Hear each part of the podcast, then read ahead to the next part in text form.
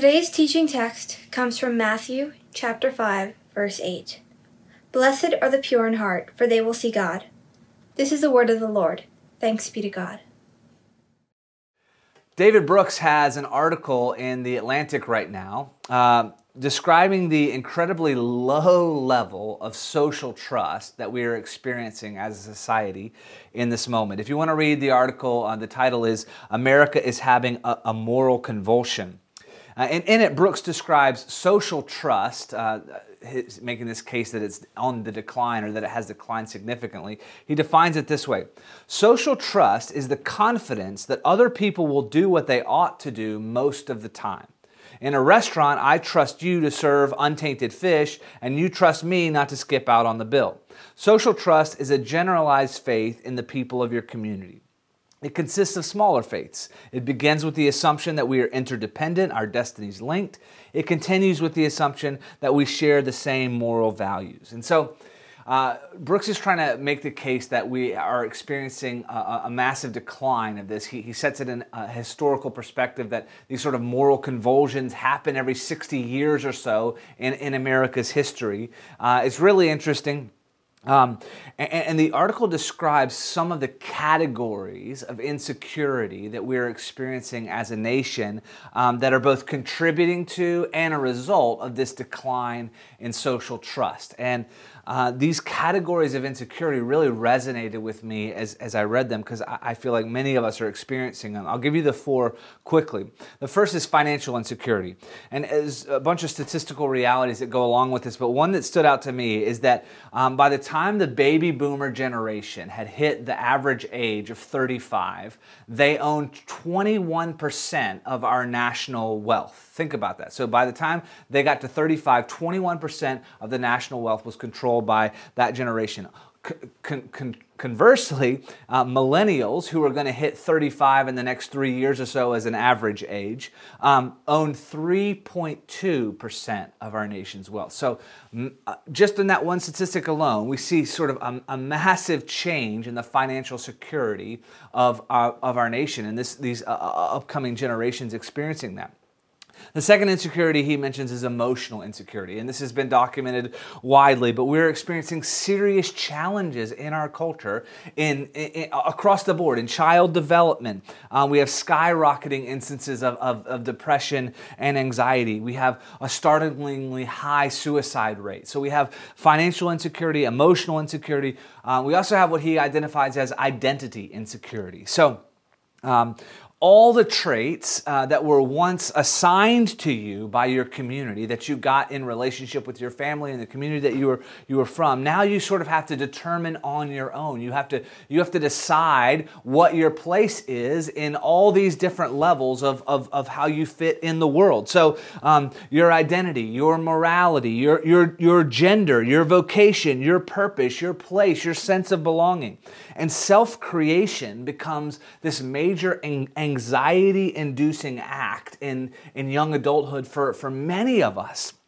So, financial insecurity, emotional insecurity, identity insecurity, and then add on to that social insecurity. The, the antenna that we use to measure how, how people are seeing us are up and they are on absolutely high alert. Am I liked? Am I affirmed? Why do I feel in, invisible? We see ourselves in how other people think about us. Their snarkiness turns into my self doubt. Their criticism turns into my shame. Their, their obliviousness becomes my humiliation. So danger is ever present. The article makes this point. And then um, Brooks goes on to, to quote this uh, educator, Fredrik deBoer. He says, For many people, listen to this, for many people, it is impossible to think without simultaneously thinking about what other people would think about what you're thinking. This is exhausting and deeply unsatisfying. As long as your self conception is tied up in your perception of other people's conception of you, you will never be free to occupy a personality with confidence. You're always at the mercy of the next person's dim opinion of you and your whole deal. I thought that was so spot on. And also, there's a weight that comes with hearing that because what do I do? Just say, oh, I don't, you know, like sort of, you see people deflect this, oh, I don't care anymore about what people think about me. But really and truly, that's very hard to actually arrive at a place where that's true. There has to be a deep inner healing. There has to be deep work of, of, of uh, sort of like your soul being balmed with love in order to get a place where you're not rising and falling based on the antenna of other people's expectations and evaluation of your life. So in this world, with these, these insecurities financial, emotional, identity, social insecurity nothing seems safe. Everything feels like chaos. And Quite frankly, you might disagree with aspects of, of Brooks' categories or how he describes them or, or even the overarching analysis of the article, but I think most of us can agree we are experiencing some massive challenges around the social trust of our society and how that relates to our security as individuals and as communities. I feel many of the insecurities, let me just say that, uh, that Brooks is mentioning.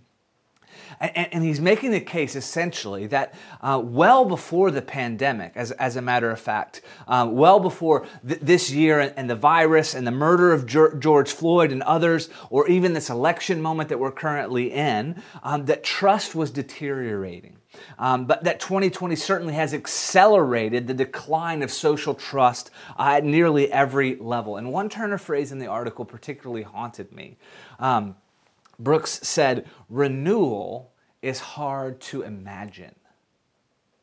Renewal is hard to imagine. Destruction is everywhere, and construction is difficult to see. We see massive amounts of deconstruction happening in our world, both in uh, our, our, society's actual institutions and our evaluation of those institutions. Deconstruction is everywhere, but actually, fruitful, meaningful building is difficult to see. I, f- I feel like one of the ways I've described the challenge of, of this year so far is a failure of imagination. I feel like I've been living in something like crisis mode for way too long, and what it's done is deplete my capacity for imagining new things. Renewal is hard to imagine. And then, I think why it haunts me is I flip to our church's vision and mission statement is joining God in the renewal of all things. And I compare that with my lived experience that renewal is hard to imagine. And I'm like, what are we going to do?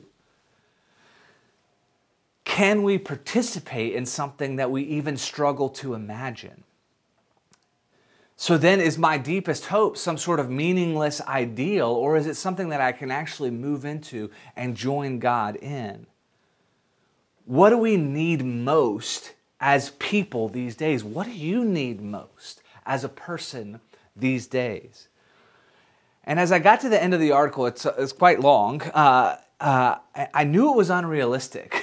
But since we've been re- reading this, uh, you know, week after week together, I wish the Atlantic would have dropped the Sermon on the Mount in at the end of David Brooks' article. Um, because I think when we get to a place where we need help with our imagination for what renewal can look like, this sermon um, is particularly challenging, is particularly startling. It, it, it, can, I think it can spur creativity in some unexpected ways. I think it can begin to help us rebuild the capacity for imagining what renewal might look like individually, communally, and then and, and widely in, in our society. When we need help with our imagination for what renewal can look like, I think this sermon is a tremendous place to start. We, have we, said this each week, but the first word of the sermon, um, the word that's repeated throughout these Beatitudes at the beginning of each one, is this word blessed. Blessed are the poor in spirit. Blessed are those who mourn. Blessed are the meek. Blessed are those who are hungering and thirsting for righteousness, right? And, and, and for each of these five weeks, we, we've mentioned that that word blessed is this Greek word makarios. And uh, it's actually difficult. Several of the words we run into in the New Testament as we're really studying, uh, it's difficult to just take one English word and get the equivalent of what Makarios actually means. But it literally means happy. So happy are the poor in spirit. Happy are those who mourn, right? And we're starting to get at the the upside down nature of the kingdom, even in just the understanding of that word. But whatever is being described in these Beatitudes, happy are those who, whatever follows, it is, it is quite a long way from the state of our nation, from the state of our society, from the state of many of our inner lives as, as, as being described by Brooks and, and, and felt by many of us. This word bless indicates flourishing Whatever, so think about that for just a minute, what that means about the heart of God. Whatever Jesus is trying to convey to us, it is not a static moral code uh, that is meant to make us just good or, or to have the appearance of good as an outward evaluation. It is meant to lead us to flourishing. It is meant to lead us to abundant life. It is, it is meant to lead us to the most meaningful human existence that is possible. Uh, Saint, Saint Irenaeus of Lyon is famous for, uh, famously attributed the quote that the glory of God is a human being fully alive. And I sort of grew up with the conception that the glory of God was this shining, transcendent thing way off in the distance, and maybe you got at it a little bit in some of the best worship songs, but or or standing in nature, you know, perceiving the Grand Canyon or some high, uh, you know, the high stretches of a mountain pass, but the reality is, whatever the glory of God is, even though I think it's, it's contained in those things as well, it's also a human being fully alive, someone eh, eh, who bears the imago Dei, living and flourishing at full capacity, at, at, at full love, full imagination, full life, full relationship. We have to know that that's true because God's heart over and over is bent in the scriptures to bringing human beings to this place of salvation, to this place of flourishing, to this place of relational connection with God and relational union with one another. That's, that's deeply ingrained in, in, in God's heart. It's not just some shining thing out there, it's actually depicted in our life and character. And in context, Irenaeus, what he was actually saying is that for human beings to live fully, they need a vision of God. And correspondingly, as you see a vision of God, your life begins to flourish more and more. Like the bigger, the grander, the more beautiful, the more personal, the more intimate, the more real your vision of God, the more beautiful, personal, intimate, real your actual life begins to become. And so I think many of us in the Sermon on the Mount is a great place to go for this. We need a revamping of how we imagine life and how we imagine God. First of all, God, not as some uh, grumpy, disappointed stepfather that can barely stand you, except that you happen to be related to his biological son.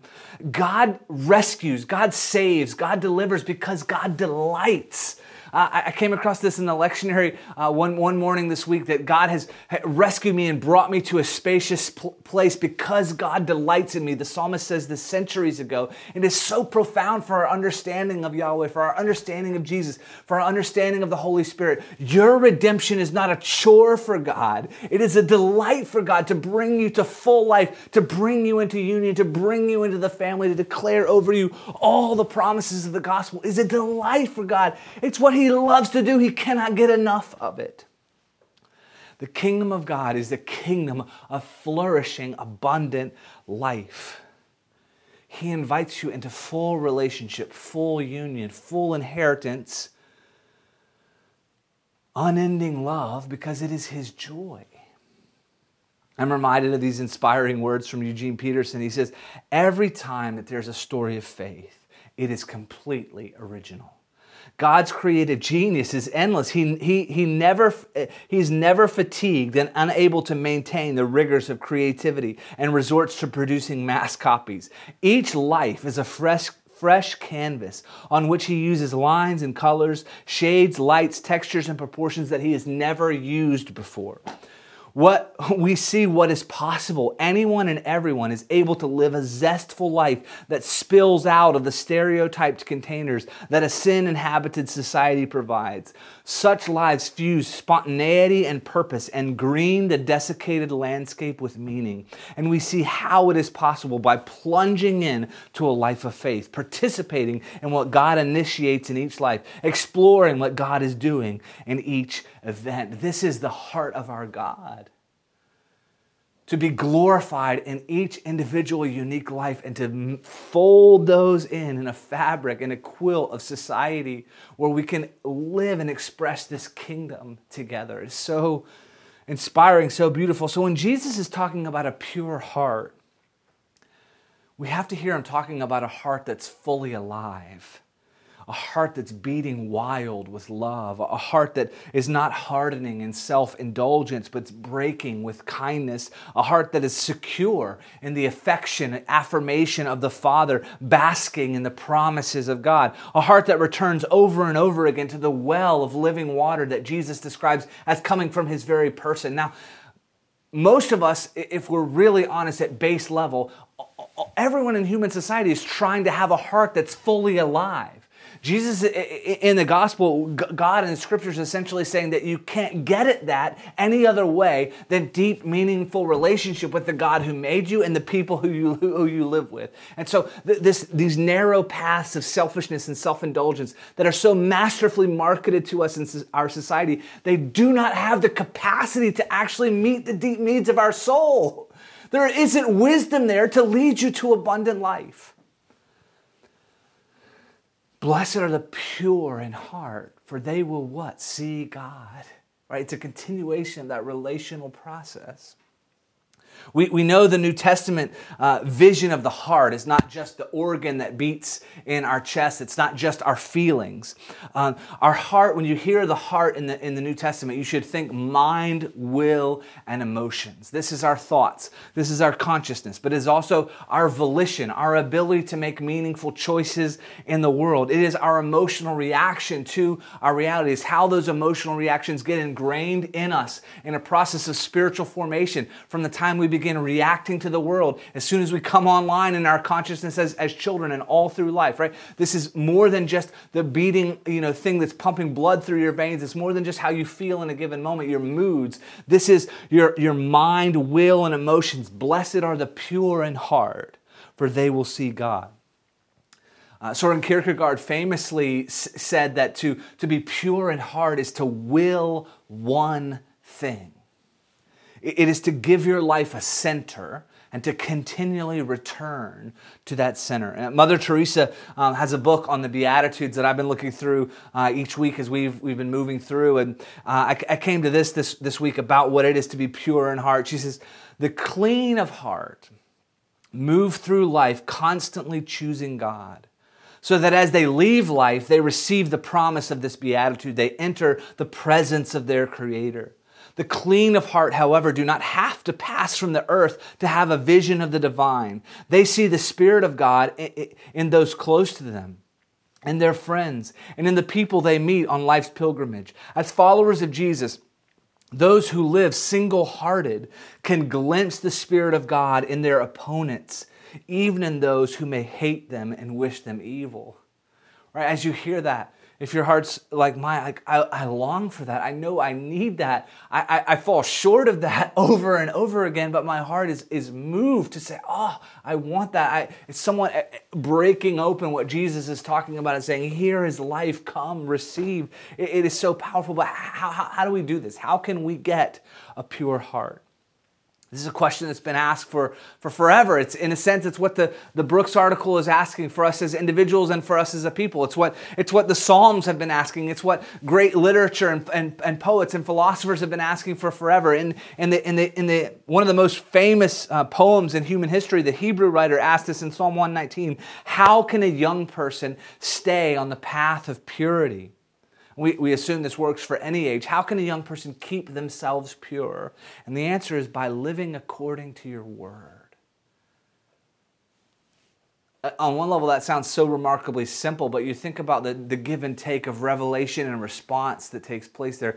God speaks to us, we respond to that word, and now we're in this dialogue of relationship, this dialogue of life. It's the same way intimacy works with a parent and a child, a, a spouse, a friendship, right? You share, you, you give expression of your heart to that person, they respond in, in, in a meaningful, loving way, and now you're in this dialogue of relationship. How do we keep ourselves pure? We interact with the divine character through through the divine word and this give and take, this dance of response and relationship that actually mirrors the way Trinity works Father, Son, Holy Spirit inside of one another, inside of the very nature of the Godhead, extending out in community.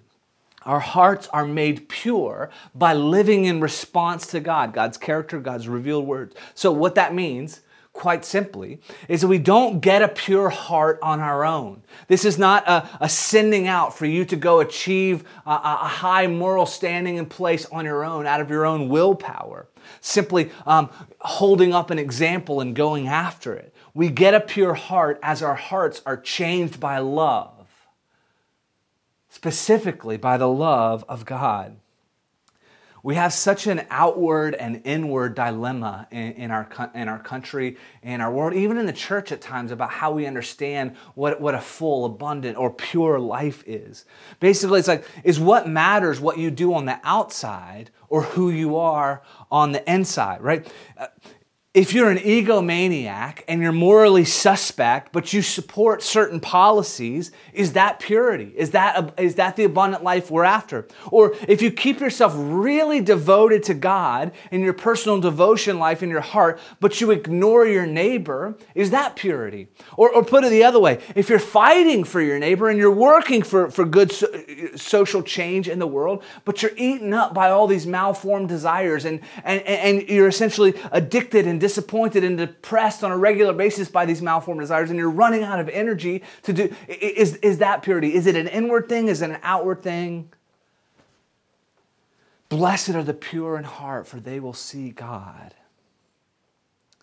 so, to get an understanding that, we have to see who's speaking this word. And of course, Jesus is speaking this word. And, and he begins to sort of resolve that in, inward outward dilemma by how he lives his, his, his life and what he demonstrates uh, before us. But uh, remember what the gospel writer John says at the very beginning of, of his account of Jesus' life no one has ever seen God but the one and only Son, who is himself God, is in closest relationship with the Father, has made him known. So, so Jesus is this self uh, disclosing of God's heart and character. It is his inward and outer.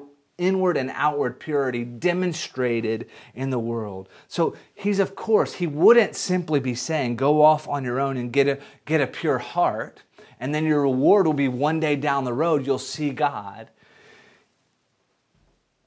those listening as Jesus was giving this sermon, were, were hearing an invitation into relationship to follow this Jesus. You, hearing this sermon described even now, are hearing an invitation into relationship to follow this Jesus, to solve that inward outward dilemma through relationship. So essentially, it's like see and respond to God, who's, who's sitting there on the mountainside giving this sermon, see and respond to God and your heart begins to grow in purity. As your heart grows pure, guess what? You're going to see more and more of God, and your heart is going to be purified more and more by that, that, that vision. It's this old, old theological concept of like justification and sanctification.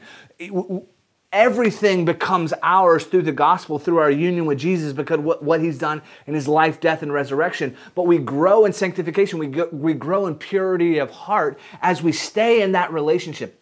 One of the worst mistakes the evangelical church has made in the last hundred years is to make everything simply about just getting your ticket stamped because you said some right prayer years ago that got you in with God. And now irregardless, irregardless, regardless of whether or not you follow Jesus on a daily basis, right? And, and, and I'm not creating some uh, false dichotomy about does our salvation count forever or is it works based? I'm saying like they absolutely go together. There is an absolutely linked chain between coming into relationship with Jesus through the gospel and following Jesus so that our heart is purified in a relational context through sanctification. Jonathan K. Dodson, who has written a book on the Beatitudes that I think has been helpful for me at a couple of points in this sermon, uh, in the series, he says, uh, a grand fissure exists between the outer and the inner life that only the love of God can heal. And for that healing to occur, we must admit our lack of integrity. In the words of Martyn Lloyd-Jones, the only way to have a pure heart is to realize you have an impure heart. We must admit to God and to ourselves that we lift our souls to another, to that which is false and not true. Only then can we face this test honestly. This, of course, guarantees failure. With unclean hands and an impure heart, how can anyone pass the test and gain entrance to the mountain? We need a cure so powerful that it heals us inside and out. The healing and purifying of our hearts through relationship comes to us in the gospel. It comes to us in the person of Jesus, in the teaching of Jesus, in the life, death, and resurrection of Jesus. This announcement of his kingdom that you and I can be made one with God and one with one another. So, as, as we close, I just want to restate a couple of simple realities that won't be new to you, but are absolutely essential to moving into the invitation of this beatitude. The first is to remember Jesus' heart is pure. That, that's, where, that's where we can begin. And I'm not going to spend a ton of time convincing you of this, but uh, if you look at the temptations at the beginning of, the, of Jesus' ministry and his life in the Gospels, they walk us through these archetypes that we experience and, and that come to us as, as, as those passing through the human experience. And if you look at the temptations Jesus is, is tempted with in, in the wilderness at the beginning of his ministry, it, it looks on the surface rather simple. Like he's hungry, he's tempted with bread. Somehow, bizarrely, he's taken to the top of the temple, and it's like throw yourself down, and everyone will see that you're that you have miraculous power. They'll affirm you um, and, and, and, they'll celebrate you. And, and, then the last one is he's taken his show, like this one is a little more like, wow, that would be actually wildly tempting. He sees all the kingdoms of the world and he's given, it's like this, all of this can be yours if you'll just you know worship uh, something other than God, if you'll actually you know worship at the at the uh, the feet of the accuser here. So, bread, temple, kingdoms. If you look through the temptation, you see there's a personal level to it. There's a communal level to it, and there's a societal level to it. If you, if you go deeper, you begin to see the archetypes of all of our temptations lust of the eyes, lust of the flesh, pride of life. They're all right there. I'm tempted at the personal level of my appetites. I'm tempted at the communal level of how I'm seen in other people's eyes. You get actually the insecurities that Brooks is mentioning in his article. They all show up in these archetypal temptations of Jesus thousands of years ago in the wilderness. How, how, how I experience my appetites, how I experiencing getting or needing affirmation from my immediately surrounding community, how I get affirmation and power and influence in a wider societal level, right? Appetites, a- ambition, a- a- all, all these things. And at each one, Jesus goes back to that question in Psalm 119. How does a young man, right here he is 30 years old, keep his way pure? He responds to each temptation with the revelation of God's word by, by keeping to God's word by the revelation of the Father's heart and character. So he says, Yes, I need nourishment. These desires that are sort of a torrent inside me, they need fulfillment, but I'm going to let them be fulfilled in God's way because that's the only way that my soul is actually going to be satisfied. Yes, Jesus needed affirmation from his community, but he wasn't going to get it by this shortcut miracle that the enemy was inviting him to. He was going to get it by living this life of faithfulness to the way of the Father. Yes, actually, Jesus is going to inherit the kingdoms of the world. They're all going to, to, to, to, become a part of the kingdom that he is coming to build. He, he needs that worldwide influence and power, but how is he going to get it? Not by the way of self promotion, but by the way of the cross and resurrection. Jesus' heart is pure because at every level of temptation that we experience as human beings, he spoke back the heart of God, the word of the Father. His heart is pure. So, so he is our redemption, and He is also the, the, the way that we live in response to these temptations as they come crashing into our life. So Jesus' heart is pure, and here's where that becomes gospel: is Jesus makes us pure. Jesus makes our hearts pure, what we couldn't do on our own. Remember the story of Jesus healing the leper? And, and leprosy is this. Um, this condition, this disease that most of us have no real uh, personal familiarity with, but it was devastating, right? Because not only was it a sickness that threatened your life, but it also meant that you had to be removed from your community. You had to live outside the camp, outside the city on your own, just with other people who were struggling with leprosy. And when, when Jesus heals uh, uh, this, this leper in the gospel, he makes the man clean. It says he makes the man clean. So he, he was healed of the disease, his skin became clean. So inwardly and outwardly, he makes the man man clean. But then he tells him, interestingly, to go to the priest, to go to the temple, go through the official channels, not just to be pure, but to be declared pure in a communal way so that you can enter back into worship, so that you can enter back into society, so that you can rejoin your family. And that all makes sense inside of the context of the first century. But guess what? Jesus doesn't do that. He doesn't go through those channels. For the first time in history, uh, uh, uh, a, a, a, a preacher, a friend of mine said this for the first time in history, you have uh, the impure coming in contact with the pure. And instead of the pure being made impure, the pure makes the impure pure and, and then goes on his way. And it's since like he so thoroughly transforms and changes this life, and he is not tainted by the impurity of this person. Jesus' heart is pure and he makes us pure. The cross is the full expression of this. He becomes sin for us on the cross that he might make us the righteousness of God. So, quite simply, I want to close with this reality. In union with Jesus, we are given and grow in pure hearts. In union with Jesus, we can live with pure hearts. Brooks is right. Whether his full diagnosis of all the causes is right, renewal is hard to imagine. The New Testament talks about that in, in, in, the context of the reality of the things we most want in the kingdom of God, that there's a veil there's a veil that we can't see through. There's a veil that blocks our vision, but also not just our vision, our actual experience of life feels cut off from God, feels cut off from one another. The thing, like, take God out of the picture. Do you want love, joy, peace, patience, kindness, goodness, gentleness, faithfulness, self control in your life? The fruit of the life of the Spirit, the reality of the life of the kingdom, we are all intrinsically designed to long for most, except we can't get them except through relational connection with God and connection connection with one another that we get through the gospel. And so, it's said a bunch of different ways. I'll just give you a couple. 2 Corinthians 3 whenever anyone turns to the Lord, the veil is taken away. Right? The temple curtain was torn, all these metaphors and pictures for us that we can enter fully in. The veil is taken away. Now, the Spirit of the Lord, and where the Spirit of the Lord is, there is freedom. Not this short circuited, small freedom of individual self indulgence, but this large, beautiful, glorious, spacious freedom of knowing who you are, of being brought into intimacy with God, Father, Son, Holy Spirit. You're a son of God, you're a daughter of God, and this is your family now. Not according to the way we evaluate one another, but by this massive gospel love that breaks all categories. Where the Spirit of the Lord is, there is freedom. And we all who with unveiled faces contemplate the Lord's glory, what happens to us as we have a vision of God?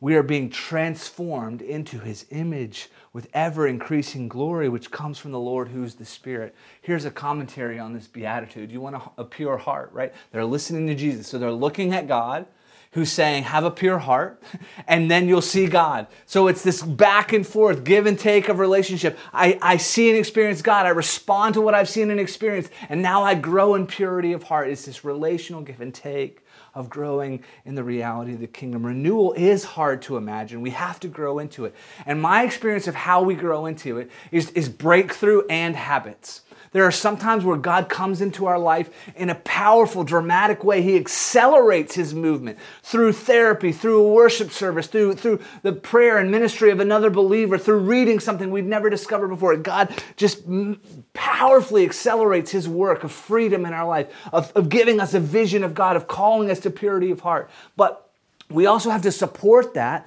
through the daily sustaining grace of growing in our habits to say, I'm not just going to wait for some picture of God to come to me. I'm going to go to the place every day where I know I can get a picture of God, where I can gaze on Him, when I can fix the attention of my soul on the person of Jesus.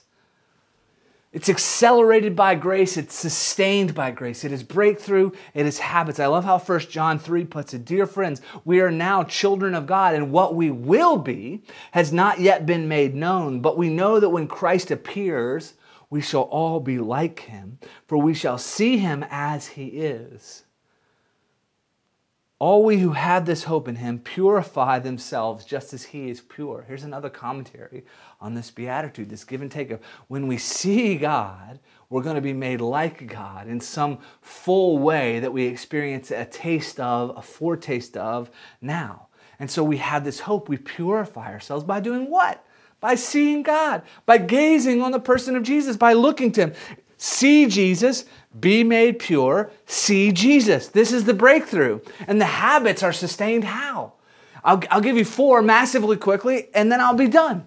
In Scripture. You want to see God? Go to His Word. Go to His Word every day. Use the lectionary or use the Bible in a year app or get together with a, a, friend or family and just read His Word. Read His Word every, every day. Go and look for the person of God, the person of Jesus, the power of the Holy Spirit through His Word. He promises He's going to show up there. He promises that the Rhema, spoken Word of God, is going to come through the Logos, written Word on the page, and you're going to experience this God. Go look for Him in Scripture. Go look for Him in nature. The heavens the glory of God. Some of you this is one of the most powerful ways you connect with God. You get out in nature and you walk through and you remember His glory is depicted in this astounding creation that He made, right? And, and, and, and probably it's not going to just be one of these four things. But and, and there's others that I, that that I could list, but I promised you I was going to give you four and then we were going to quit. So go, go to Scripture, go to nature, go to community, right? Where two or more are gathered in His name, He is there. This is the power of being, even on Zoom, right? Even on Zoom, there's the power of, of knowing that there's someone else who bears the image of God. And if that person has believed the gospel and is filled with the Holy Spirit,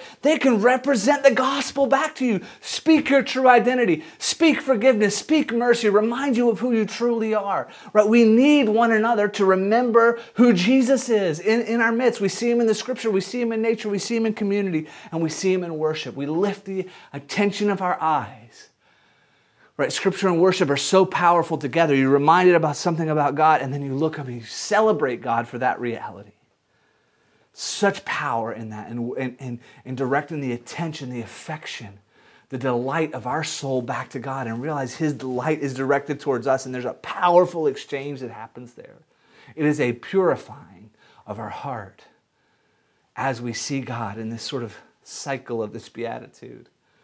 We see Jesus. We're made pure. We see Jesus. And things are going to interrupt distress or disappointment or discouragement or anxiety or, or lust or fear or just the noise of our political uh, moment or, or the pain of this year or all sorts of despair might, might crash down on you. What do you do then? Get yourself a vision of Jesus. Go back and, and, and look, remember, run to Christ. This is how our hearts are made pure on a daily basis, how we're washed clean. Right? Jesus said this to his disciples You're already clean because of the word I've spoken to you. And then he proceeds to wash their feet.